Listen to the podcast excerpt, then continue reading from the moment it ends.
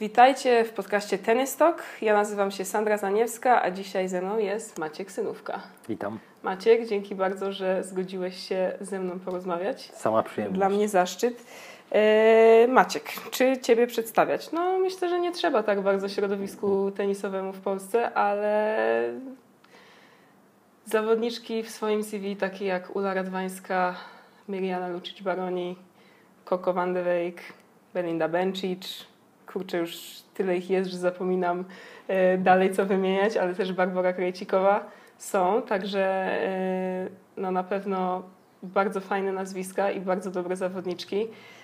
Powiedz mi, początki grania Twoje jako zawodnik. Ostatnio czytałam taki wywiad, jak się przygotowywałam do naszej rozmowy, Twój, gdzie mówiłeś o tym, że jak byłeś mały, wyjechałeś do RPA i tam zacząłeś grać tenisa. Jak to się w ogóle stało?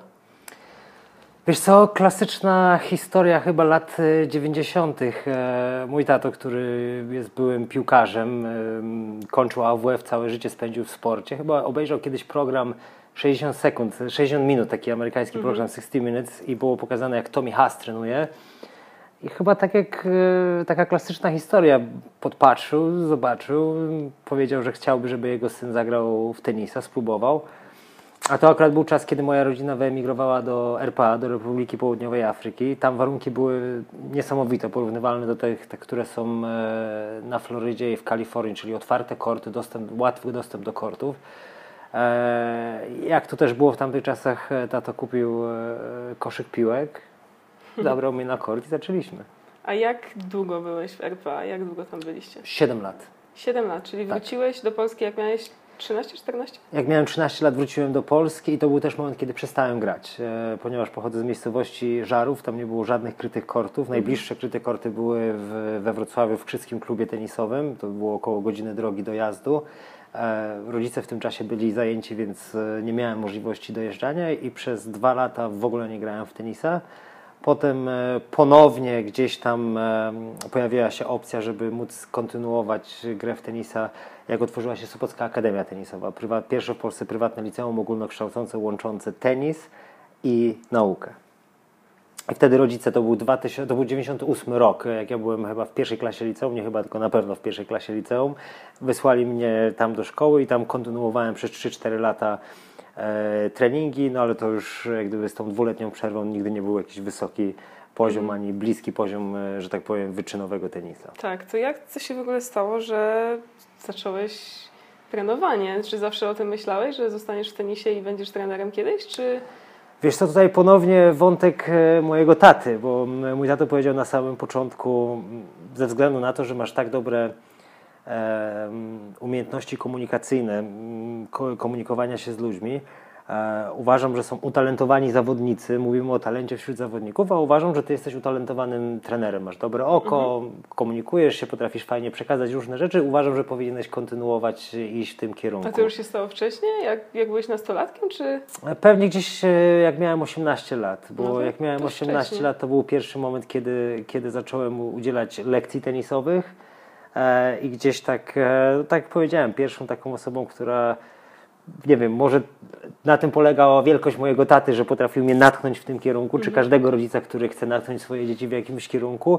Natomiast to są pierwsze słowa, które, które zapadły mi w pamięć. Od tego czasu, jak gdyby trenowanie i bycie trenerem stało się dla mnie takim, taką drogą życiową.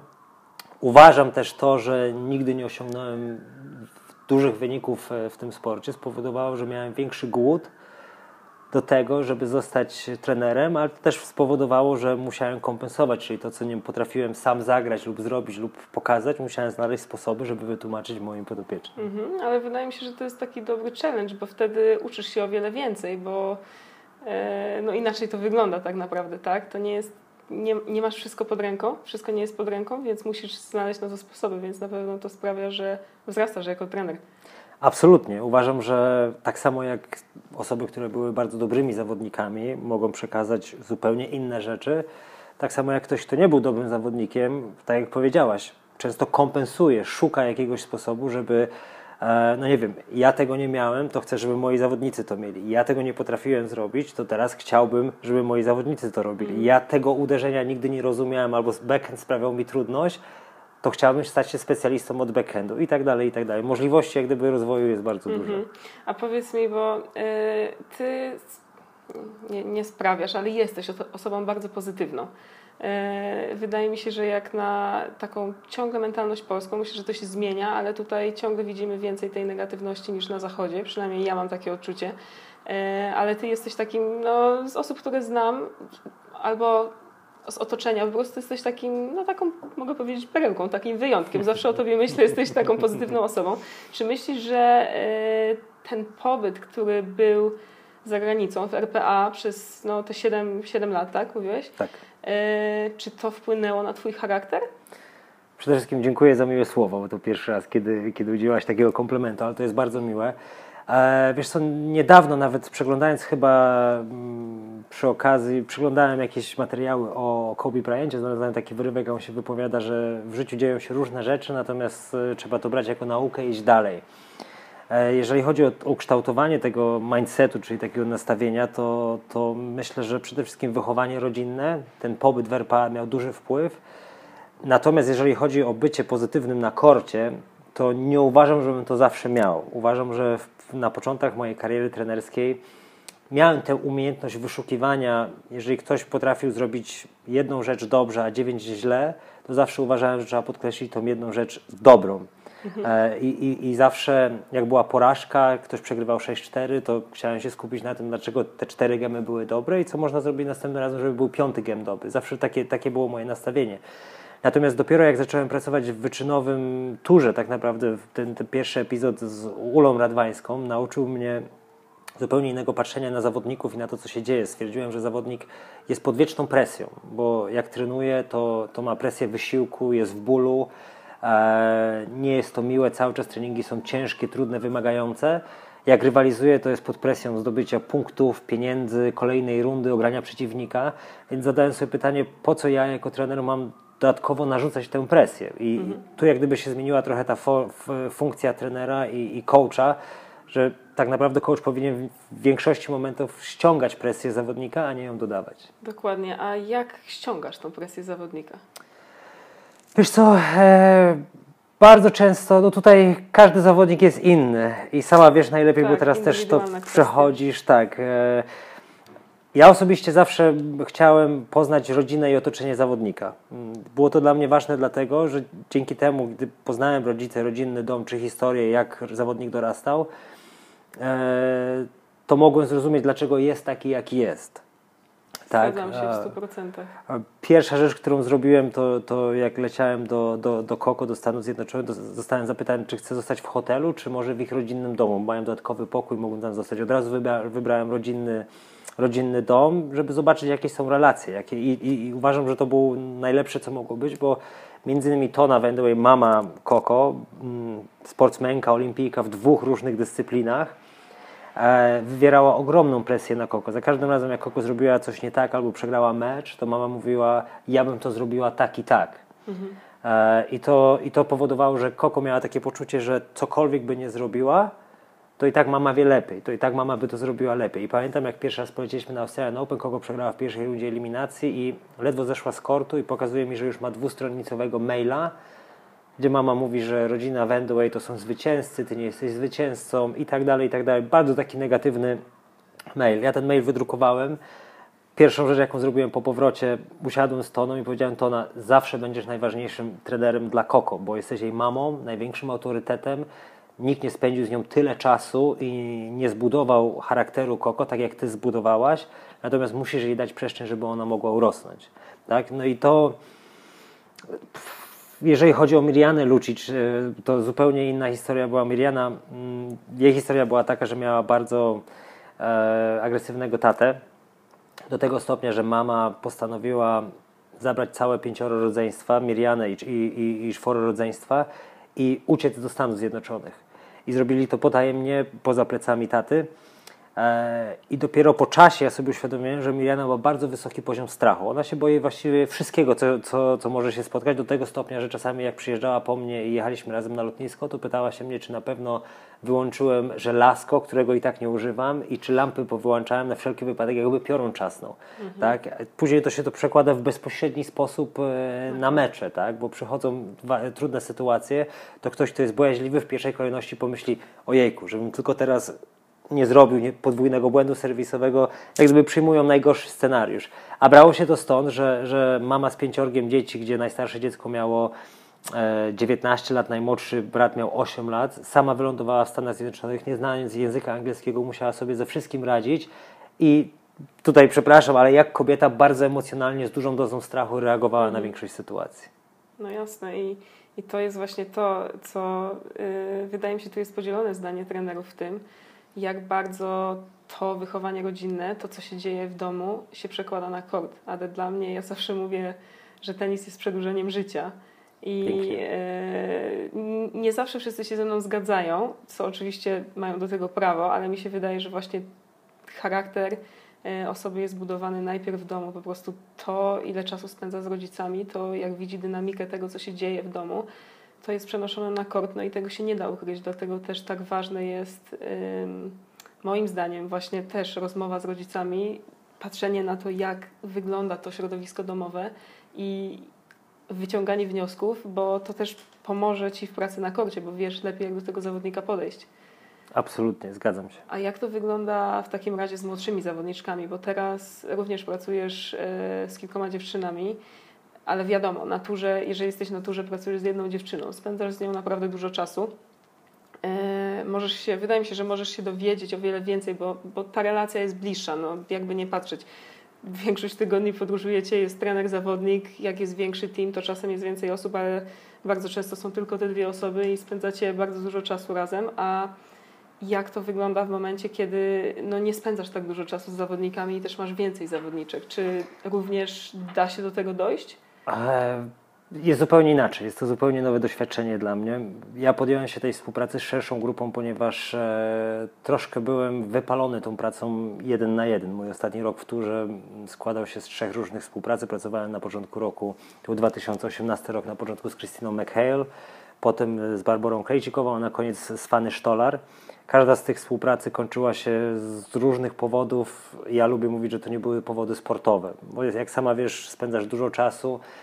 E, tak naprawdę rzeczy, które nie powinny być konfliktowe, po jakimś czasie stają się konfliktowe.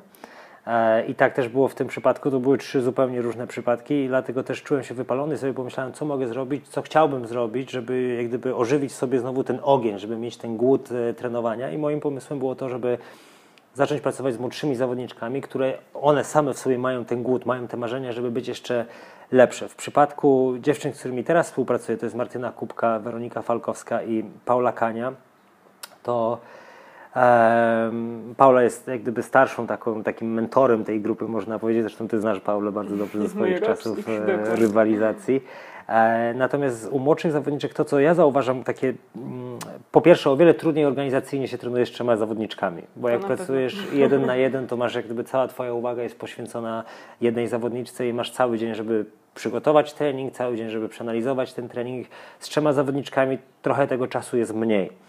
E, ja to odczułem w tym roku, w poprzednim roku, kiedy robiliśmy listopad, grudzień, okres przygotowawczy i robiliśmy trochę tak, że tak powiem, hurtowo. Niektóre, dużo treningów było robione wspólnie, niekoniecznie była taka indywidualizacja. E, I potem styczeń, luty te wyniki nie były takie, jakbyśmy się spodziewali, żeby one mogły być. Na pewno tu się jeszcze dużo innych rzeczy nałożyło na to, Natomiast e, wnioski w lutym były takie, żeby zrobić większą indywidualizację treningów, tak, żeby pod każdego było coś innego e, zrobione. Mm, druga sprawa, akurat jeżeli chodzi o młodsze zawodniczki, to e, one są młodsze, ale też niższe poziomem, bo są na poziomie gdzieś 800 WTA. I to, co zauważam u, niższych, u tych zawodniczek z tym rankingiem, to jest brakuje im takiego namacalnego dowodu środowiska, w jakim kierunku mają iść. One mają za mało styczności z czołówką, za mało styczności z dużymi turniejami, aby budować to wyobrażenie, dokąd trzeba zmierzać. Bardzo często jest tak, że gramy trening i zawodniczka schodzi z tego treningu zadowolona, bo w jej odczuciu ona zagrała bardzo dobre piłki, ale w moim odczuciu, gdzie ja mam przed oczami przez 8 lat zawodniczki z pierwszej setki, 50 czy 30, ja wiem, że te ćwiczenia powinny wyglądać lepiej. Teraz powstaje pytanie, no jak ją przekonać i pokazać jej to, co ja widzę moimi oczami, żeby ona mogła to robić lepiej. Jednym z powodów, z, z, jednym ze sposobów, żeby to zrobić, jest postawić dobrą zawodniczkę z drugiej strony siatki, zawodniczkę z pierwszej setki i pokazać, że ta piłka powinna latać z taką intensywnością, z taką jakością, z taką powtarzalnością. A tego na chwilę obecną nie mamy. Nie mamy. I też wydaje mi się, że e, w ten sposób można je trochę zniechęcić, bo w momencie, jeżeli one uważają, że te treningi są naprawdę dobre, a ty podchodzisz i mówisz, no wiesz, mogłoby być jeszcze lepiej, może być tak i tak, to też wydaje mi się, że no musi być ciężko, chyba szczególnie u kobiet, dobrać ten balans, co powiedzieć kiedy i jak to powiedzieć. No i właśnie tutaj e, ja bardzo unikam, aby, aby być tą osobą, bo stwierdziłem, że jeżeli miałbym oceniać swoimi kategoriami każdy trening, no to te treningi nigdy, no przynajmniej na razie, nie będą wyglądały tak jak treningi zawodniczki z pierwszej setki. Więc mhm. zadałem sobie pytanie, no i chyba na tym polega też coaching. To, to co zrobić, jak komunikować się z zawodnikiem, żeby przekazać mu, ok, zagrałaś forehand, Dzisiaj tym forehandem wygrałaś punkt, ograłaś koleżankę, która gra na poziomie 800, tak? ale koleżanka z poziomu, czy przeciwniczka z poziomu pierwszej setki taką piłkę by odegrała. I nie wystarczy zagrać tylko raz dobrze, ale będziesz musiała zagrać tak dwa, trzy razy dobrze w każdej wymianie i kilka takich wymian na przestrzeni jednego seta. I teraz właśnie budowanie tej świadomości jest najważniejsze. I tak jak powiedziałaś, chyba cechą dobrego trenera, dobrego coacha jest umiejętność przekazywania krytycznych uwag, albo inaczej uwag bez bycia krytycznym. Dokładnie, bo, bo to może być no, różnie odebrane, jak wiemy. I też to zależy, to jest bardzo indywidualne też. No, teraz generalizujemy kobiety, ale to też może być odebrane w różny sposób przez różne kobiety tak naprawdę. No, każdy, każdy to po prostu filtruje w swój własny sposób. E, a powiedz mi w takim razie, co, jak, już, już powiedziałeś, że to wiadomo, dla Ciebie to jest zupełnie inna praca teraz, praca z trzema zawodniczkami, tak jak wcześniej pracowałeś tylko z jedną. Jak, jak w ogóle do tego doszło, że zacząłeś pracować z UNO? No bo to, był, to była Twoja taka naprawdę pierwsza, można powiedzieć, światowej klasy duża zawodniczka, tak? Nie tak. wiem, ona była już w pierwszej była chyba w pierwszej setce wtedy, jak tak, jak nawiązywaliśmy współpracę, tak. była bodajże na 90 miejscu mhm. i, i Career High, najlepszy ranking miała 67, jakoś tak to wyglądało. Um, bezpośrednią osobą, która, przez którą nawiązałem kontakt z Ulą, był Tomek Wiktorowski. Z Tomkiem się znałem za czasów współpracy w Polskim Związku Tenisowym. Zresztą ty też e, wtedy jeździłaś pod, pod okiem Tomka na, na, różne imprezy rangi mistrzowskiej, Mistrzostwa Europy mhm. i tak dalej. I Tomek pierwszy nawiązał współpracę z Ulą i z Agnieszką mniej więcej rok wcześniej i kontynuował tę współpracę. Natomiast kiedy Agnieszka w 2012 roku wygrała turniej w Miami, rankingi Uli i Agnieszki były tak e, bardzo rozbieżne, że Tomek już nie był w stanie łączyć dwóch kalendarzy. W związku z tym poszukiwał e, kogoś, kto mógłby współpracować z Ulą. Mm, prywatnie z Tomkiem za każdym razem, jak Tomek wracał z tych dużych turniejów, e, ja oglądałem większość meczów czy Agnieszki, czy Uli, to dyskutowaliśmy na temat, no, co można by było zrobić lepiej, szczególnie w przypadku Uli. E, no i powstał taki pomysł, że, że na kilka turniejów e, pojadę ja, na kilka turniejów pojedzie Dawid Cel, który był wczesnym hitting partnerem reprezentacji Polski kobiet i Ula miałaby wybrać z naszej dwójki, kto miałby z nią do końca roku jeździć. Akurat ze względów chyba osobistych tak się złożyło też, że Dawid nie do końca mógł e, ten, ten sezon wypełnić. E, a też chyba charakterologicznie akurat trafiłem, jeżeli chodzi o Ulę, no to Ula trochę była takim niespokojnym duchem, tak? E, wszyscy mówili, że brakuje jej strony mentalnej. Ja byłem postrzegany jako trener, który ma dużo spokoju i interesuje się stroną mentalną i tak naprawdę już po pierwszym tygodniu, nasz pierwszy turniej to był turniej w Fezie w, właśnie w 2012 roku. Uważam, że już po tym tu, pierwszym turnieju mieliśmy takie, ten, zaiskrzyło, jak gdyby oboje czuliśmy, że, że, że możemy współpracować mm -hmm, ze sobą. Mm -hmm, to fajnie, a bo wcześniej, nie, wcześniej czy pracowałeś przed ULą z jakąś zawodniczką z WTA, tak załóżmy z pierwszej trzysetki? Nigdy. Nigdy, nie. czyli to Tylko było od razu... z mężczyznami, właściwie, właściwie z młodzieżowcami, jak można czyli tak powiedzieć. zostałeś rzucony na głęboką wodę od razu. Tak. Czy to Cię przeraziło na początku? Wiesz co, no i to jest niesamowite, jeżeli chodzi o, o nawyki, jak pod, o mindset, jak podchodzimy do pewnych sytuacji. Ten turniej w Fezie, pamiętam, Ula w pierwszej rundzie wylosowała Kiki Bertens Kiki Bertens wtedy przeszła eliminację, albo była lucky loserem, już nie pamiętam do końca i wygrała cały turniej. Pokonała w pierwszej rundzie Ule. Ja po tym turnieju tak zastanawiałem się, ok, no nie wiem wszystkiego, nie znam wszystkich tych przeciwniczek, nie wiem wszystkiego do końca, nie wiem jak ten tur pracuje, nie mam jeszcze wszystkich odpowiedzi, no ale wiem jedno, wiem, że Ula może być lepsza. Wiem, że powinna być trochę spokojniejsza na korcie. Wiem, że mogłaby inaczej patrzeć na swój tenis. I wtedy stworzyłem taką listę trzech czy czterech e, elementów, które uważam, że Ula mogłaby poprawić. I wydaje mi się, że, że dla Uli, która może do tego momentu miała bardzo dużo krytyki na swoich barkach, to, że ktoś przyszedł i powiedział: Słuchaj, może nie masz najlepszego serwisu, ale masz fantastyczny return. Może nie masz winera, ale jesteś bardzo regularna. Może mm, jesteś wybuchowa, ale może to być coś dobrego. To usłyszenie tych wszystkich dobrych rzeczy spowodowało, że ona zupełnie inaczej zaczęła na siebie patrzeć. Jak, jak to jest ważne, prawda? Żeby powiedzieć komuś to, że to nie jest tak źle, jak myśli, bo tyle rzeczy jest postrzeganych jako negatywnych. Ja to, ja mam to samo z Alize. Ona cały czas mówi, bo ja jestem taka emocjonalna, jestem wybuchowa. Ja mówię, Alize, no ja rozumiem, że to działa z jednej strony negatywnie, ale z drugiej strony zobacz, ty cały czas masz tyle pasji do tego sportu, właśnie również dzięki tym emocjom, więc, Niesamowite. więc mówię, że wiesz, no, tak naprawdę to idzie w dwie strony, a ona wtedy tak się, wiesz, tak myśli i mówi, no, no tak, rzeczywiście, to jednak może być dobre, więc to jest coś, to, żeby pokazać zawodnikowi, że no nie jest tak do końca, jak myśli, Wydaje mi się, że to jest bardzo ważna cecha trenera, bo szczególnie te zawodniczki topowe, one mają tendencję do tego, żeby no, perfekcjonizm tam jest we wszystkim tak naprawdę I, i tam jest taki, można te, procentowo, jeżeli chodzi o wzrost, poprawę uderzeń, czy tak naprawdę czegokolwiek, to jest, są takie minimalne kroczki, że są dla nich ledwo zauważalne. Tak, Więc tak. one wtedy się naprawdę mogą.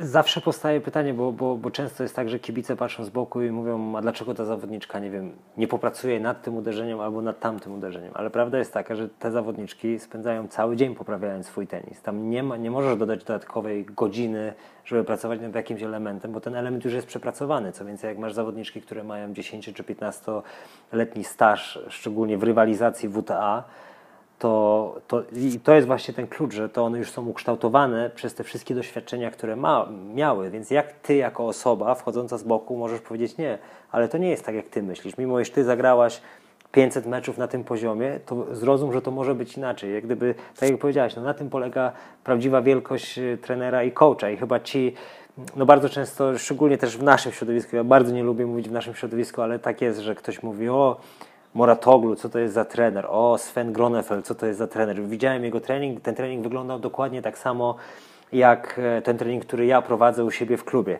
Owszem, rzeczywiście, może zawodnicy rzeczywiście grają bardzo podobnie krosa, ale czasami ten trener podejdzie i powie jedną rzecz, która totalnie odmienia nastawienie i świadomość zawodnika do tego krosa i na tym polega coach. Dokładnie i jeszcze to trzeba zrobić w odpowiednim momencie również. Kiedyś, kiedyś rozmawiałam ze Svenem, tak a propos niego. E, mówił mi, jak pracował z Marią Szarapową, że w pewnym momencie w ogóle powiedział, że było bardzo ciężko ogarnąć cały team, ponieważ tam, wiadomo, wchodziło wiele osób w ten team. E, fitness coach, fizjo, e, również tata był obecny dość często, menadżer i po prostu, żeby skoordynować te wszystkie osoby, powiedział, że zajęło mu pół roku, co jest też tak naprawdę e, no, rolą trenera tenisowego, którą też nie wszyscy widzą. Także na to się składa na pewno o wiele więcej niż tylko nagrywanie piłek i, i mówienie, co tak. zawodnik ma robić.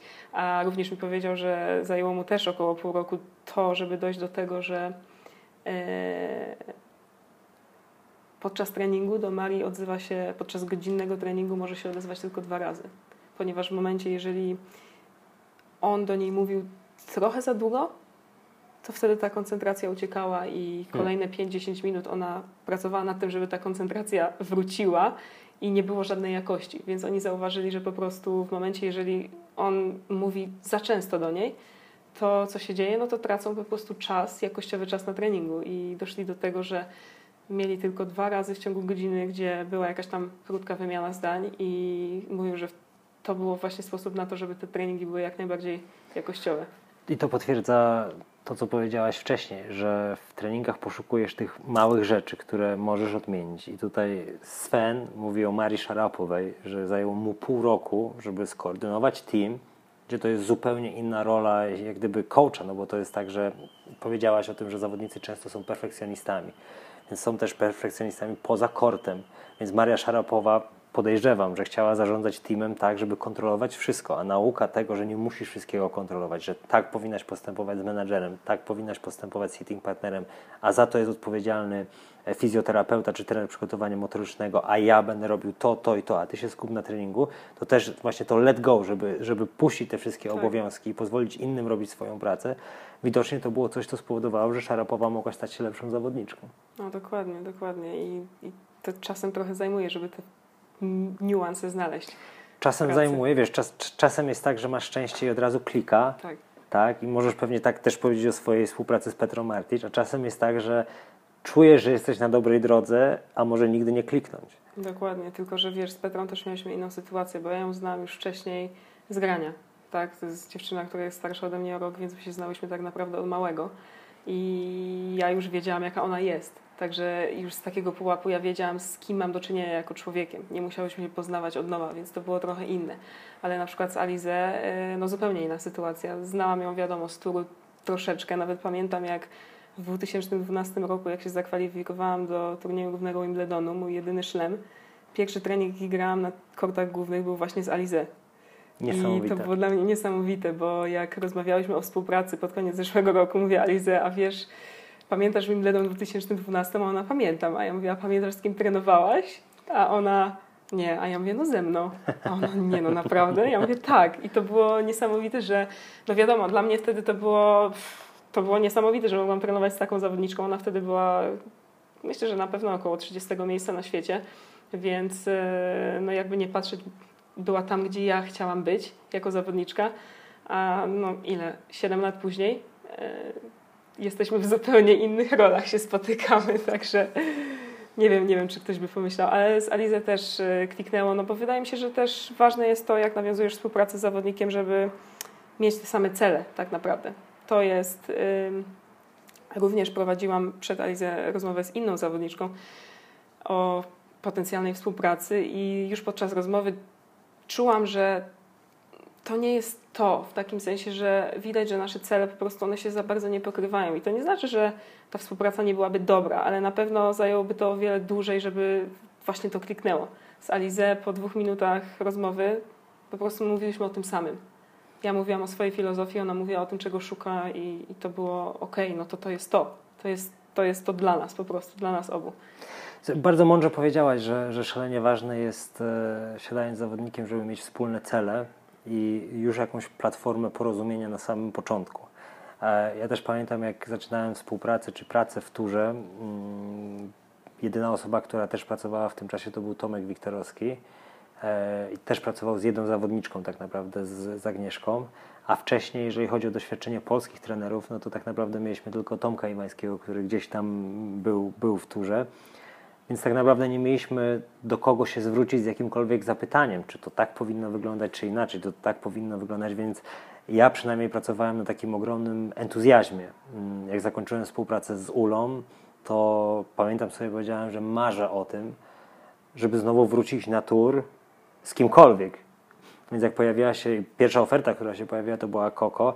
Ja nawet dwa razy się nie zastanawiałem, czy to jest taka zawodniczka, czy taka zawodniczka. Owszem, prowadziłem z nią rozmowę telefoniczną i zaimponowało mi to, że, że powiedziała, no zawsze Koko mm, kojarzyłem jako taką zawodniczkę w klapkach, nigdy nie wstaje przed godziną dziesiątą, mhm. taką niezbyt ciężko pracującą, co wtedy nie, nie stanowiło dla mnie przeszkody, bo ja sobie myślałem, ja jestem młodym trenerem, z Ulą tak dobrze poszedł sezon i tak dobrze poszła współpraca, to teraz z kimkolwiek nie będę współpracował, to tak samo pójdzie.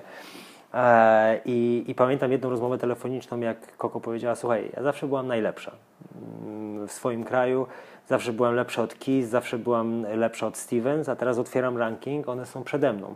Pierwszy raz w karierze one mnie prześcignęły i ja czuję, że chcę coś zmienić, żeby być lepsze, lepszą, lepszą od nich. I to był dla mnie taki sygnał: OK, mam materiał, mam zawodnika, który jest gotowy, który sam doszedł do jakichś wniosków.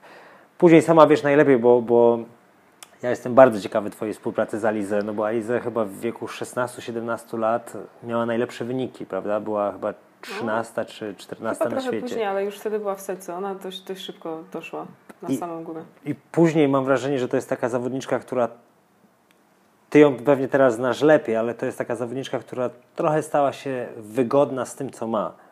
Jak gdyby pogodziła się z tym, że może nie, nie będzie zwyciężczynią Wielkiego Szlema, e, może się pogodziła z tym, że praca w pierwszej dziesiątce jest bardzo ciężka, aby się utrzymać w pierwszej dziesiątce i pogodziła się z tym i jest dla niej ok życie prowadzone na poziomie 30 zawodniczki świata. Tak trochę ja ją postrzegam z boku. E, no jestem bardzo ciekawy, nie wiem, moje, może moje postrzeżenia są nieodpowiednie, ale jestem bardzo ciekawy, jak Ci się uda, czy, czy Ci się uda obrócić jej mindset, żeby miała jeszcze w sobie ten głód i tą chęć, żeby stać się lepszym. To znaczy, wiesz co, wydaje mi się, że dla wielu zawodniczek, które są w ogóle w setce, już nie, nie mówmy zaraz o 20, ale z tego pułapu, no może nawet od 30 i dalej, o tych starszych zawodniczkach, 25+, plus, yy, wydaje mi się, że wiele z nich, one się cieszą już, że są tam, gdzie są i wiadomo, jesteś w setce, zarabiasz fajne pieniądze, może tam pod sam koniec setki nie są to jakieś kokosy, ale nie tracisz na tym przynajmniej. Podróżujesz, robisz to od małego, tak? Czyli jest to też wygodne.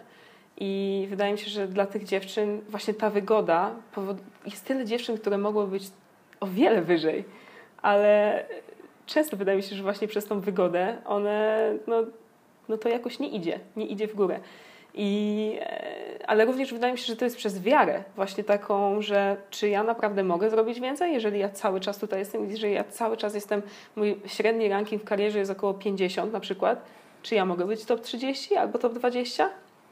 I to jest takie pytanie, na które no, warto odpowiedzieć. Jak ja zaczynałam współpracę z Alizę, zapytałam się jej, ok, ja wiem, że Aliza jest realistką, także ona po prostu fakty fakty i same fakty. I z nią trzeba tak rozmawiać. Inaczej u niej nie ma takiego.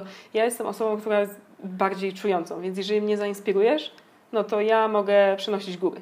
Ja nie muszę mieć po prostu pokazane jakieś badania naukowe, że jak zrobię to i to i to, to się to stanie. Wystarczy inspiracja i ja idę to robić. Aliza jest przeciwieństwem, czyli ona musi mieć pokazane, że ok, to się może stać. Więc ja mówię, się jej pytam, która myślisz, że grając naprawdę solidny sezon, nie mówię tutaj o nie wiadomo czym, ale naprawdę solidny, dobry sezon, którym, która możesz być, Alize? Myślę, że mogę być między 20 a 30. A ja mówię, okej, okay, to celujmy w to. To, mhm. jest, realist, to jest realistyczny Super. pułap, celujmy w to. I w tym momencie, e, wiadomo, też czasem widać na turniejach, jak już gra i gra kilka meczy i potem się zaczyna takie, no, czy ja dalej mogę, czy nie. Ale ok, ale przecież chcesz 20-30. Jeżeli chcesz między 20 a 30, to wiesz, druga runda ćwierćfinał tego nie zrobią. Tutaj musimy mówić o półfinałach, finałach turniejów. Inaczej to nie pójdzie. I wtedy jest takie, aha, no tak, racja. Ale wydaje mi się, że to jest, yy, to nie tylko jest u, dzie u dziewczyn w setce, bo wydaje mi się, że na niższych poziomach to jest też, yy, no, to, to też jest widoczne, tak? Ja nawet pamiętam z siebie, jak grałam. Ja też czasem sama siebie pytałam, jak byłam w ćwierćfinale czy półfinale jakichś niskich, niskich turniejów, to nie były wielkie turnieje, czy ja mogę wygrać ten turniej, czy ja mogę być w finale? Czy, a, a teraz jak o tym myślę, mówię, chwila, no co za głupie pytanie. Naprawdę, to jest głupie pytanie. To jest, to jest kwestionowanie samego siebie e, i, i, to pokazuje no taki tak naprawdę brak, nie, nie wiem, czy to jest, na pewno to jest brak wiary w jakimś sensie, ale też wydaje mi się, że też to pokazuje taki brak takiego konkretnego celu, dokąd chce się iść. I myślę, że tutaj też poruszyłaś jedną z największych różnic pomiędzy zawodniczkami, które wygrywają turnieje Wielkiego Szlema, które są pierwsze, drugie, trzecie na świecie, a te, które są 30, 40, poza oczywistymi e, różnicami w umiejętnościach. Ale mm, Teraz niesamowity dokument na Netflixie o Michaelu Jordanie. Ja jestem akurat dużym fanem koszykówki i w jeden z epizodów, bodajże w drugiej części, była taka historia, gdzie Chicago Bulls nie najlepiej grali i klub e, stwierdził, że lepiej jest tankować, przegrywać mecze po to, żeby mieć wyższy numer w drafcie, żeby lepszego zawodnika wydraftować. Jordan był załamany tą sytuacją. Jedyny, który się z tym nie zgadzał, grał na maksa, lepiej powiedział, no jak możesz być prawdziwym zwycięzcą i wychodzić na kort i powiedzieć sobie, że to jest ok, żeby przegrać mecz. Ja pamiętam taką sytuację, jak e, współpracowałem z Koko i był turniej Fertogenbosch. Ona mm, w półfinale miała grać e, z Mugoruzą i dzień przed półfinałem widziałem ogromne rozluźnienie, bo to był jej pierwszy ćwierćfinał w karierze, e, drugi półfinał, przepraszam, w karierze. I tak, takie właśnie było zadowolenie. Jest ok, jestem w półfinale, długo na to pracowałam, już tu jestem. I ja wtedy usiadłem i jej napisałem takie zdanie: play to win. Że my nie trenujemy po to, żebyś ty może wygrywała, nie trenujemy po to, żebyś ty od czasu do czasu wygrywała, tylko trenujemy po to, żebyś ty wygrywała za każdym razem, jak wejdziesz na kort. Wtedy mi się wydawało to najważniejsze przesłanie, jakie mogę przekazać. Teraz wiem, że to nie dotyczy każdego zawodnika. E, akurat Koko miała taką mentalność takiego, takiej, takiej, mm, miała ten winning edge, miała taką mentalność, taki killer instinct, że ona rzeczywiście zasługuje na to, żeby być na najwyższych, na największych kortach, że ona powinna wygrywać szlemy, jak ktoś inny wygrywa, to ona była wściekła, miała tę, tę złość sportową, ale nie wszyscy zawodnicy to mają. E, kapitalna była sytuacja, nie wiem czy śledziłaś e, Sofię Kenin, Australian Open.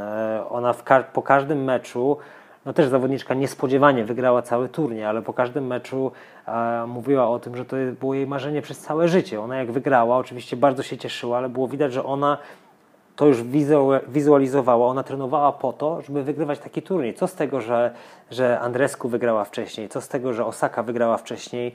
E, ona czekała na swoją kolej i pracowała, pracowała na to, żeby to osiągnąć. Dokładnie, ale teraz też widać to właśnie w tych młodszych zawodniczkach, tak jak Andrzejewsku, Osaka, Kenin, tak? Te młode dziewczyny, które no, znikąd tak naprawdę przyszły i wygrały największe turnieje na świecie. E, może właśnie te młode mają trochę inną mentalność. Czy myślisz, że to można jakoś połączyć wiekowo? No bo mówimy teraz też o tych starszych zawodniczkach, które ja myślę też o swoim pokoleniu i też o starszych, które są dziewczynach w serce, które no nie do końca wierzą, można powiedzieć, w to, że można a młode idą i po kolei. Wydaje mi się, że, że na pewno nastawienie, na pewno kwestia motywacji zewnętrzna czy wewnętrzna, tak? Bo jak masz wewnętrzną motywację, bo to chcesz wygrywać, bo ty chcesz wygrywać, bo chcesz być lepsza względem siebie.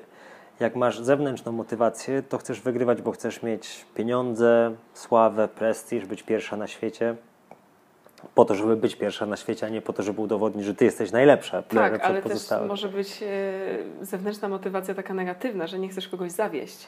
Też może być, tak. I zresztą e, ciężko też ocenić, czy ktoś będzie lepiej pracował, bo chce wygrać szlema, bo po prostu wie, że to jest największy prestiż w tenisie i względem siebie chce po prostu wygrać, czy chce wygrać szlema, bo chce wygrać szlema, bo całe życie był nauczony, żeby wygrać szlema.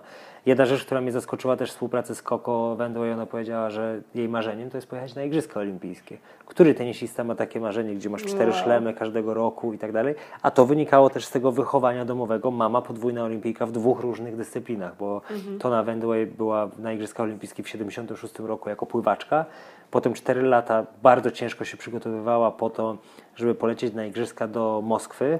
Stany Zjednoczone zbojkotowały te igrzyska, więc nie poleciała 4 lata pracy, poszło na marne, ona się totalnie załamała, zaczęła grać w siatkówkę, zaczęła siedzieć na plaży i grać ze znajomymi w siatkówkę. Jeden z trenerów ją podpatrzył i wziął ją do prezentacji Stanów Zjednoczonych w siatkówce. 4, 4 lata później poleciała jako olimpijka w siatkówce. Więc dla Koko było najważniejsze i zresztą dla jej mamy to, żeby polecieć na igrzyska i ona spełniła to marzenie, bo w 2016 roku była w Rio i zresztą Tona była e, z nią w Rio. Ciężko powiem Ci mówić o motywacji. Wydaje mi się, znaczy może nie ciężko, wydaje mi się, że te trzy zawodniczki, które wymieniliśmy, ja bym tutaj też bez wątpienia dodał takie zawodniczki jak Anisimowa, e, Iga Świątek. Uważam, że też Iga ma ten wewnętrzny taki drive, że dla niej najważniejsze jest, żeby się poprawiać i żeby być jeszcze lepszym. Tutaj też jest to nastawienie, żeby mieć taki grow mindset, że cokolwiek się dzieje jest nauką, a nie tak. cokolwiek się dzieje to jest po prostu, bo się dzieje i bo to jest szczęście albo nieszczęście, przypadek albo nie przypadek. E, świetnie się wypowiadała niedawno Andresku, że o, o obecnej sytuacji pandemii, że że ona nigdy nie była w takiej sytuacji, ale rozumie, że nikt inny nie był w takiej sytuacji. W związku z tym ona sobie zadaje pytanie, jak z tego może wyjść jako lepsza osoba, jak może pomagać innym jak może stać się w tym czasie lepszą zawodniczką. Niesamowite nastawienie. Czyli naprawdę większa świadomość, o wiele większa świadomość. Tak. Tylko czy pytanie, czy te młode zawodniczki, yy, większość z nich ma growth mindset w porównaniu do tych starszych? Myślisz, że większość z tych starszych ma właśnie fixed mindset? Wydaje mi się, że wydaje mi się. E, tu jest też kwestia doświadczeń, tak? Bo powiedzieliśmy o tym, że, że masz środowisko, w którym masz, zawsze masz geny, masz środowisko. I teraz tak, ty dorastasz, próbujesz grać, grasz na poziomie 150 na świecie, tak? Idziesz, jedziesz na kilka szlemów, no i się okazuje, że z tych, e, nie wiem ile zagrałaś, ale zagrałaś 10 szlemów i tylko raz przeszłaś eliminację, sobie mówisz, kurczę, no to rzeczywiście może coś ze mną jest nie tak, może rzeczywiście tam są lepsze, a teraz odwróćmy inaczej sytuację. no masz zawodniczki takie, które są czwarta, piątą, szóstą rakietą na świecie cały czas. Svitolina. Jeszcze nie wygrała turnieju Wielkiego Szlema. Karolina Woźniacka przez większość kariery najpierw bardzo szybko była pierwsza na świecie, a potem ciężko jej było przejść ten, ten, ten ostatni hurdle, tę, tą ostatnią przeszkodę, czyli wygrać turniej Wielkiego Szlema. Za każdym razem wiesz, że po drodze będziesz musiała spotkać Venus Williams, e, Jankowicz, Iwanowicz, mówię o, o tym, tym tak. poprzednim pokoleniu. Nawet jak je przejdziesz, to w półfinale czeka na ciebie Azarenka, Serena Williams i ktoś tam jeszcze trzeci, który ma akurat kapitalny sezon, a na to wchodzą młode, które też chcą być najlepsze. Po jakimś czasie przestajesz mieć to paliwo, przestajesz, zaczynasz wątpić w to, że możesz rzeczywiście przejść ten następny krok i nawet ponosisz na samym początku ponosisz porażki i masz ten growth mindset i sobie mówisz, ok, to teraz wiem, ciężko pracowałem, to teraz dołożę jeszcze więcej wysiłku, żeby w przyszłym roku być lepsze, jeszcze lepsza, a w przyszłym roku jestem gorsza, mam gorsze wyniki, spadam z piątego miejsca na 15, z poziomu ćwierćfinałów na czwartą rundę. I co wtedy zrobić? I to jest jak gdyby ten to jest ten element, gdzie też pojawia się prawdziwa praca i, i, i, i słuchanie tych zawodników, którzy przeszli przez ten ostatni płotek, że tak powiem, przebiegli go i potrafili pokonać, tak jak to, to zrobiła Karolina Woźniacka, to, to, to jest niezwykłe. Tak? Zresztą e, też a propos prostego coachingu, pytałem kiedyś Piotra Woźniackiego, co takiego się stało, że po tych wszystkich latach Karolina kliknęła. I Piotrek, jak to, jak to Piotrek z takim zwykłym dla siebie sarkazmem mówi, mam ci powiedzieć, co się stało. Ja mówię, Piotr, no proszę ci powiem. Mówi, no, no mam ci powiedzieć? Ja mówię, no Piotr, no proszę cię, no powiedz mi, co takiego zmieniliście? Co Karolina zrobiła, że została zwyciężczynią Wielkiego Szlema? On mówi, kazałem jej patrzeć na piłkę. Ja do końca nie byłem przekonany, czy, czy, czy sobie robi jaja, czy nie, ale się okazało, że mówi się mentalnie poważnie. Mówi wśród tych wszystkich rzeczy, które przez 15 lat nauczyliśmy się na korcie, po tych wszystkich meczach, po tych wszystkich trenerach, których mieliśmy, bo Karolina miała bardzo dobrych szkoleniowców, wróciliśmy do podstaw. Kazałem jej w tych sytuacjach, kiedy, kiedy jest wysoka presja, kiedy gdzieś tam ręka się trzęsie, kiedy są trudne momenty meczu, po prostu skupić się na tym, co jest najprostsze, czyli patrzeć na piłkę. Czyli po prostu let it go. Let it go. I wiesz, to, to, jest, to jest naprawdę śmieszne, bo ja rozmawiałam ostatnio, kilka dni temu zresztą z samym, z samym Sumykiem, e, rozmawialiśmy o, no wiadomo, on pracował z Mugruzą i Zazarenką, z nimi wygrał trzy szlemy. Yy, on się zapytał, co jest moim marzeniem trenerskim w karierze. Ja powiedziałam, no moim marzeniem jest wygrać szlema. To znaczy nie ja, ale zawodnik, z którym pracuję, tak? Yy, no i od razu się pojawiło pytanie, co jest takim czynnikiem, co uważam, że jest, co zawodnik musi mieć, żeby tego szlema wygrać. Ja tam się rozpowiadam, że no, taka sytuacja jest z tymi dziewczynami, z tymi, ale wydaje mi się, że najważniejsza jest tak naprawdę dyscyplina i konsekwencja, ale ubrałam to w słowa i zajęło mi to może z pięć, kilka minut albo i więcej. Ale potem się pytam, no dobra, to sam to jest moja opinia. Powiedz mi tak naprawdę, co ty myślisz? No ty, ty już to masz, tak? Więc co, co jest tym czynnikiem? Czy jest jakiś czynnik? A on do mnie, nie wiem. A ja tak milczę, nic nie mówię. A on, ja naprawdę nie wiem. Ja nie wiem, tu nie ma złotego środka. Tu jest po prostu praca, praca, praca. I w pewnym momencie kilka rzeczy się składa razem i klikają. Jasne. I nie ma tutaj czegoś takiego, że okej, okay, bam, zrobisz to. Yy, wiadomo, nie każdy, ale jak już jesteś w dziesiątce, zrobisz to i wygrasz szlema. Nie, bo na to się składa tyle różnych rzeczy. Jest tyle zawodniczek, jest przecież 128 zawodniczek w drabince na każdym szlemie i wszystkie chcą go wygrać. Jedne wierzą bardziej, drugie wierzą mniej, ale on sam mówił, że jego zawodniczki nie zawsze nawet one nie przyjeżdżały na szlema z mindsetem, że one chcą go wygrać za wszelką cenę. Nie, czasem było tak, że wiadomo, chcą go wygrać, ale też były wątpliwości. Też były te, czy ja na pewno mogę, też były te y, problemy z wiarą w siebie i, i to wszystko, a jednak, jednak jakoś się udawało. Dlatego tutaj też trzeba być bardzo ostrożnym, jeżeli chodzi o śledzenie różnego rodzaju podręczników, jak to zrobić, e, różne teorie 10 tysięcy godzin i tak dalej, bo, bo to powoduje, że bierzesz kogoś, kto coś osiągnął, czyli Muguruzę, która wygrała turniej Wielkiego Szlema i rozbijasz ją na czynniki proste i chcesz powiedzieć, o, ona zrobiła to i to i to i teraz jak zrobisz to i to i to, to też wygrasz. A bardzo często właśnie jest ten wewnętrzny głos chociażby z teamu Sema Sumyka, który powie, nie wiem, ona była o wiele lepiej przygotowana w poprzednim turnieju, nawet jeszcze lepiej dwa lata później, a tutaj po prostu nigdy nie wiadomo tak naprawdę, może złapała jakiś dystans, bo, bo po prostu czuła się lepiej, bo, bo może jakieś sprawy rodzinne się lepiej ułożyły, bo nawet w trakcie turnieju ktoś ci coś powie. Ja pamiętam taką sytuację, jak e, Miriana mm, Lucic rywalizowała. Oczywiście to inny poziom, to nie jest zawodniczka, która wygrywała turniej Wielkiego Szlema, aczkolwiek dwukrotnie w półfinale była. Ale mm, przy stole, będąc Chorwatką, spotkała się z Kiki Mladenowicz.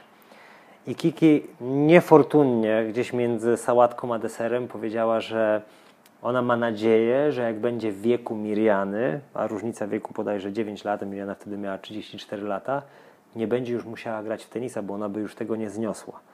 Miriana tak mocno zapamiętała te, to zdanie, że potem, e, jak, jak wylosowały siebie nawzajem w turnieju, ona przyszła rano i powiedziała: Maciek, nic mi nie musisz mówić, ja idę po swoje. Ja tej, ja tej młodej zawodniczce nic nie odpuszczę. Wprawdzie one rozegrały pierwszy mecz w Charleston, 14-12 w tiebreaku w trzecim secie, podajże wygrała Miriana. Wow. Potem dwa tygodnie później znowu się spotkały, było 6-2, 6-3 dla Miriany. Trzy tygodnie później znowu się spotkały. W ogóle niesamowita historia, że na przestrzeni pięciu turniejów grały trzykrotnie. Za trzecim razem ograła ją 6-1, 6-1. Powiedziała, nigdy więcej nie przegram z nią za te słowa. Ja już wiedziałem przed meczami z Kiki Mladenowicz, że nie muszę robić żadnego coachingu, tylko mogę sobie spokojnie usiąść i relax. No. Samo wchodzi, no niesamowite. Um, powiedz mi jeszcze, jak jak właśnie pracowałeś z Miriano? E, byliście w półfinale Australian Open. To już tutaj muszę sprecyzować, to nie była moja zasługa, bo e, to był akurat pierwszy turniej. My zakończyliśmy współpracę w listopadzie 2016 roku. Ona osiągnęła półfinał dwa miesiące później w, w Australii. Aha. O, to nawet nie wiedziałam. No ale na pewno, wiesz, wydaje mi się, że e, zawsze... Ile, ile razem pracowaliście? Cały sezon? Mm, półtora roku. Półtora roku. No to na pewno miałeś jeszcze duży wpływ na to, co, co tam się działo. Wiesz co, tutaj może Cię trochę zaskoczę, bo, bo kulisy naszej współpracy wyglądały w ten sposób, że pod koniec drugiego naszego sezonu, pod koniec 2016 roku, po Wimbledonie, a trawa była najlepszą nawierzchnią Miriany i ten Wimbledon nie był e, za bardzo udany, e, Miriana była cały czas kontuzjowana. I tak naprawdę do końca sezonu, tam gdzie mieliśmy, było z dwa miesiące jeszcze mm, startów i tygodni e, treningowych, Przepracowaliśmy może jeden tydzień i cały czas miała złe samopoczucie ze względu na ból, cały czas, jeżeli przegrywała mecz, to ze względu na brak przygotowania. Jeszcze pamiętam, Miriana bardzo sobie ceniła to, że musi być przygotowana, że musi zagrać bardzo dużo piłek i był taki moment, że poczuła się lepiej, miała kontuzję pleców, poczuła się lepiej, był turniej w New Haven, bezpośrednie przygotowanie przed US Open i zagraliśmy trzy treningi i mówię do Miriany, słuchaj, jedziemy na żywca. Ona mówi, nie, to jest niemożliwe, nie, ja nie mogę być nieprzygotowana. Ja mówię, ty z czystej gry, tak jak wychodzisz i grasz bez przygotowania, potrafisz zagrać piłkę o wiele lepiej niż jedna zawodniczka trenując ileś tam godzin. I pojechaliśmy na turniej do New Haven, pamiętam, wygrała pierwszą rundę eliminacji Sasnowicz, w drugiej rundzie grała z Sakari i pech chciał, że podczas tego meczu dostała udaru słonecznego. Czyli jak gdyby pech gonił pecha, gonił pecha. I mieliśmy końcówkę sezonu taką, że grała turniej w Pekinie, wylosowała dziką kartę Sabine Lisicki, która nie grała przez rok czasu i w trakcie meczu przegrywała 2-5, obolała, wezwała coaching i powiedziała Maciej sprawdź bilety lotnicze do domu, bo ja już tutaj nie chcę być. I to mnie totalnie podłamało. I tak sobie myślałem, trochę jednak docierało do mnie to, że może już jest za stara, może pewnego kroku e, nie przejdziemy. Ja jako młody trener marzyłem o tym, żeby być zawodniczką, która może robić postępy, wygrywać szlemy, tak jak sama powiedziałaś. Tak. A to był dla mnie taki deal breaker. Po prostu poczułem, że, że, że chyba z tego nic nie będzie i, i po tym turnieju usiedliśmy, porozmawialiśmy, rozstaliśmy się w, najlepszych, e, w najlepszej atmosferze. Miriana potem wzięła prawie miesiąc, ponad miesiąc wolnego, totalnie odpoczęła. Wzięła nowego trenera, Chorwata Marina Bradaricza, bardzo sympatycznego gościa. E, Marin na, podczas Australian Open e, chyba tak uderzająco był podobny do mnie, że za każdym razem jak były mecze Riany, to był podpisywany jako Maciej Synówka i stąd może, stąd może e, zapamiętałaś, że, że, że była w, w półfinale i ja wtedy coachowałem, ale to, to nie jest prawda. Mhm. Natomiast jak ona osiągnęła ten półfinał, to ja sobie zadałem pytanie, czego nie widziałem. Automatycznie, wiesz, mhm, no, tak. jesteś z kimś przez, przez prawie dwa lata, coachujesz i tak sobie myślę, ok, mieliśmy bardzo dużo fajnych wyników, dobrych wyników, satysfakcjonujących. Mówię, czego ja tutaj nie wiedziałem? Dlaczego, a propos wiary, dlaczego ja nie wierzyłem, że ona może to zrobić? Dlaczego mm, ta końcówka roku e, tak spowodowała, że byłem taki, a propos bycia pozytywnym, że byłem tak mhm. negatywny wtedy. E, I gdzieś po dwóch miesiącach spotkałem Marina i mówię, Marin, cholera, nie mogę spać. No musisz mi powiedzieć, stary, co takiego zrobiliście, co takiego się zmieniło. Byłem przeciekawy, wziąłem go na piwo i, i opowiedział, powiedział mi, że w jego odczuciu on zmienił tylko jedną rzecz. Powiedział Mirianie, have fun. Jak gdyby baw się tym, co robisz i a Miriana przed sezonem powiedziała sobie, że to jest jej ostatni sezon w karierze. Że ona, i, I to może spowodowało, że ten cały strach, który ona miała przez wszystkie lata, nagle z niej zszedł i a propos właśnie tych małych rzeczy, że może po prostu wyluzowała, grała na olbrzymim luzie, grała z entuzjazmem, grała z pasją, grała marzeniami, jak ja to lubię mówić. I to spowodowało, że kliknęła i zagrała najlepszy sezon e, w karierze. Ja później jeszcze przez kolejne dwa miesiące chodziłem do różnych trenerów, do um, Antonio Fangriczen, był, były trener Azarenki, też mówi Antonio, cholera, on też miał taką historię, że, że doprowadził Azarenkę znikąd do pierwszej dziesiątki, zakończył z nią współpracę, ona dwa lata później wygrała szlema. Mówię, Antonio, jak ty się po tym czułeś, po tym wszystkim? On mówi, ja zawsze wiedziałem, że ona była dobra, ale były takie rzeczy, które spowodowały, że ja już więcej nie mogłem z nią pracować. Ja na tę chwilę już czułem, że nie mogę więcej nic zrobić, więc gdzieś tam tymi rozmowami to też to jest niesamowita nauka, bo bardzo często się wydaje, że my się uczymy tylko z tej naszej współpracy, ale właśnie obecność w tym środowisku WTA z, z, tym, z tą setką najlepszych zawodniczek na świecie, z setką najlepszych trenerów na świecie, czasami te pojedyncze rozmowy, tak jak mówisz z Sumykiem czy z Fenem Gronefeldem, czasami nawet z innym trenerem, którego jeszcze nie znasz, ale rozmowa po meczu, on ci czasami powie, ale twoja zawodniczka robi to i to bardzo dobrze, coś, czego ty nie widzisz w ten sposób, to jest niesamowita nauka. Tak, to na pewno daje, daje o wiele szersze spojrzenie na to, co robisz i w ogóle na tenis, bo ja przez te rozmowy właśnie z tymi trenerami E, no, mi się tak poszerzyły po prostu horyzonty. Ja czasem wychodziłam z tych, z tych rozmów, one wcale nie musiały być długie. I ja analizowałam słowo po słowie przez kolejny tydzień i sobie myślałam, wow, ja nigdy nie myślałam, że można w taki sposób patrzeć na to samo, tak? Przecież widzimy to samo, znaczy patrzymy na to samo, a widzimy zupełnie co innego. To jest niesamowite, ale to jest fajnie, że można się uczyć i wydaje mi się, że naturze, znaczy przynajmniej ja mam takie doświadczenie, że na początku tak nie było, jak weszłam z Petrą. To było dopiero, jak ona zaczęła odnosić trochę sukcesów. E, Petra zawsze mówiła, że to jest przez to, że jestem kobietą i nie szanują mnie tak, jakby szanowali mężczyznę trenera. Co ja, co ja mówiłam, że nie wiem i za bardzo mnie to też nie interesuje, no bo nie jestem tam po to, żeby się kłócić z nikim e, mhm. i, i, i nie wiem, e, po prostu nie, nie szukam jakiejś tam aprobaty, czy jeżeli ktoś chce ze mną rozmawiać, super, jeżeli nie, no to nie, no każdy ma prawo do tego, co chce robić, tak? Nie ma żadnego problemu, e, ale rzeczywiście zaczęło się to dopiero trochę po tym, jak zaczęła odnosić jakieś sukcesy i, i ci trenerzy naprawdę byli bardzo otwarci, to nawet nie, że ja do nich podchodziłam, oni do mnie podchodzili, ze mną rozmawiali, sami się dzielili tą wiedzą i myślę, że to jest e, naprawdę moim zdaniem niesamowite, że są trenerzy, którzy osiągnęli tak dużo, przynajmniej w moich oczach, osiągnęli te marzenia, te rzeczy, o których ja marzę jako trener i po prostu przychodzą i się dzielą swoją wiedzą, tylko też wiadomo, to nie jest tak, że 2 plus 2 jest 4. Tak? E, to jest tak, że możesz się podzielić swoim doświadczeniem i każdy to odbierze w swój własny sposób. Absolutnie. I wtedy y, internalizuje to w jakiś sposób i też dzieli się tym też pewnie w inny sposób, no bo nie każdy doświadcza tego tak samo i nie każdy rozumie ten sport tak samo. Dlatego, dlatego ten sport jest piękny, dlatego masz różne ścieżki dojścia do sukcesu, różne ścieżki wygrania turnieju Wielkiego Szlema. Bardzo fajnie, że w ostatnich latach tak się otworzyła stawka, że tak powiem, że, że masz dużo tych nowych, młodych zawodniczek. Zresztą ja teraz nie byłem w turze od ponad roku, ale otwieram pierwszą dziesiątkę i to nie są anonimowe zawodniczki, bo każdy z nas zna pierwszą dziesiątkę, ale kiedyś jak widziałem pierwszą dziesiątkę, to mogłem powiedzieć wszystko o tenisie tych zawodniczek, łącznie z charakterem i całym takim backgroundem, tak, czyli Wiemy, że któraś tam zawodniczka gorzej gra na ziemi, wiemy, że gdzieś tam trochę gorzej się doślizguje do forehandu, a najbardziej wiemy, że jak się pokłóci z chłopakiem, to w ogóle ma tydzień dołu i, i wtedy najlepiej jest ją wylosować. Tak? E, teraz już tego nie mam, teraz jest to nowe pokolenie, a złota zasada jest taka, żeby każde następne pokolenie było lepsze od poprzedniego. I rzeczywiście, jak patrzymy na te zawodniczki, które teraz wchodzą w tur i te, które wygrywają, jeszcze w tym gronie trzeba dodać Jastremską, która jest spektakularna, Cory Gauff, też kolejna niesamowita zawodniczka, to, no to pokazuje, wchodzą zawodniczki z potężnym głodem i będzie bardzo fajnie śledzić tą, tę interakcję między tymi starszymi zawodniczkami ustabilizowanymi, które mają już pewien status w turze, a te młode, które wchodzą i chcą zabrać ten status.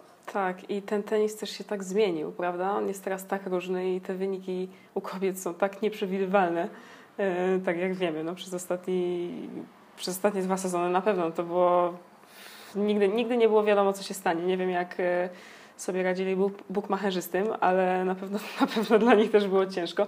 Ale co o tym sądzisz? Jak myślisz, gdzie ten tenis idzie? W jakim kierunku? Czy on w kolejnych latach też będzie tak zdywersyfikowany, czy jednak to się gdzieś zamknie i, i mamy te dziewczyny, wiadomo, jak Anisimowa, Jastremska, yy, które Andrzejewsku, tak, Kenin. No, może Kenin akurat się do nich nie, nie zalicza, bo ona gra o wiele bardziej siłą przeciwników, ale, ale są te dziewczyny, które naprawdę uderzają mocno. Osaka. Czy tenis pójdzie w tym kierunku w momencie, jak ta starsza generacja już odejdzie i zostaną te młode, no i jeszcze wiadomo, kolejne, które wejdą, których jeszcze nie znamy. Um, czy to będzie znowu łupanka? Wiesz co, no niestety e, tenis zarówno po męskiej stronie, jak i kobiecej stał się niezwykle atletyczny w ostatnich e, latach. Tak? Może nie mamy stricte lepszych tenisistów, ale mamy o wiele lepszych atletów, którzy trafiają do, do tenisa. Tak? I to widać po tym, ja pamiętam kiedyś pierwszym zawodnikiem, który ślizgał się na hardkorcie był Gael Monfils i to był jedyny, który dochodził do, do, do skrótu z doślizgu, dochodził do forehandu z doślizgu, a teraz mamy dziewczynę, no patrz Iga Świątek, która na hardkorcie śli, ślizga się tak samo, jest niesamowitą sportsmenką najpierw, a to powoduje, że trochę technika schodzi na drugi plan, bo już nie trzeba grać tak perfekcyjnie techniczny, patrz Osaka, patrz Iga. Żeby osiągać wyniki, można kompensować i nadrabiać e, atletycznością, to też niestety powoduje, że tenis stał się lapidarny, bardzo prosty. Tak? Masz dwa uderzenia dominujące, czyli serwis i forehand, jeszcze jak do tego potrafisz dołożyć trochę returnu, no to już masz gierkę, tak? I Troszkę po męskiej, męskiej stronie widzieliśmy taki moment, może 5-7 lat temu, gdzie trochę wróciła taka era slice'a, gdzie jeszcze Federer wrócił pod okiem Edeberga i próbował troszeczkę więcej slice'ować i wydawało się, że może gdzieś ta, ta stawka się wyrówna i trochę ten tenis pójdzie bardziej w różnorodność, natomiast e, gra się stała tak szybka, no i to też nie jest niesamowite, bo my oglądamy w telewizji zawodników tych najlepszych z czołówki. Wydaje się, że oni grają dokładnie tak samo jak zawodnik, który jest 500 czy 700.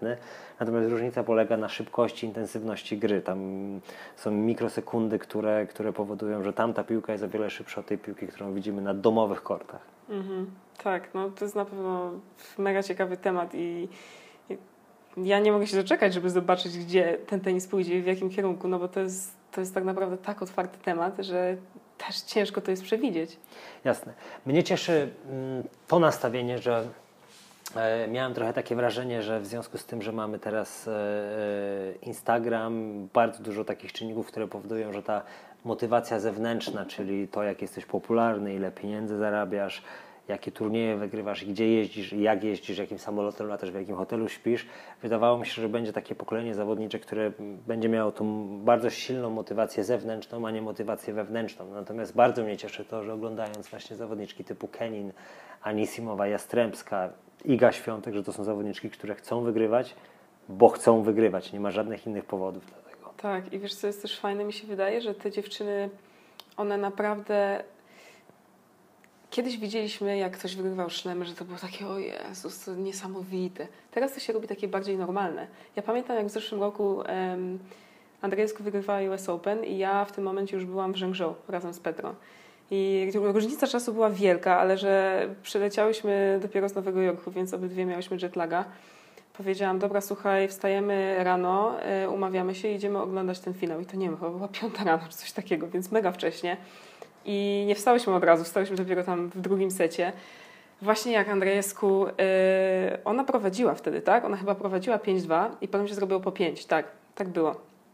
I ja wtedy to oglądam i sobie myślę, nie, no to jest niemożliwe, żeby ona teraz wyciągnęła to i to wygrała. Tu będzie trzeci set na pewno, tak? tak? I Petra mówi, no tak, no nie ma szans, przecież to jest US Open, jest Serena, wszyscy chcą, żeby znowu wygrała Szlema. Jeszcze tego jednego, żeby ten rekord w końcu był. No nie ma szans. A Andrzejewsku po prostu wychodzi z tego, jak to jest po prostu walk in the park. To jest exactly. coś normalnego. I ja po tym, jak ja to zobaczyłam, ja siedziałam i patrzyłam na ten telewizor z takim niedowierzaniem i mówię, Petra, wiesz co? To jest piękne, bo widząc to i my myślimy, oglądając to, że to jest niemożliwe, teraz widzisz to, I to ma być Twój dowód na to, że po prostu wszystko jest możliwe, że wszystko w tym sporcie można zrobić. Nieważne ile masz lat, nieważne jak grasz, nieważne przeciwko komu, to nie ma znaczenia.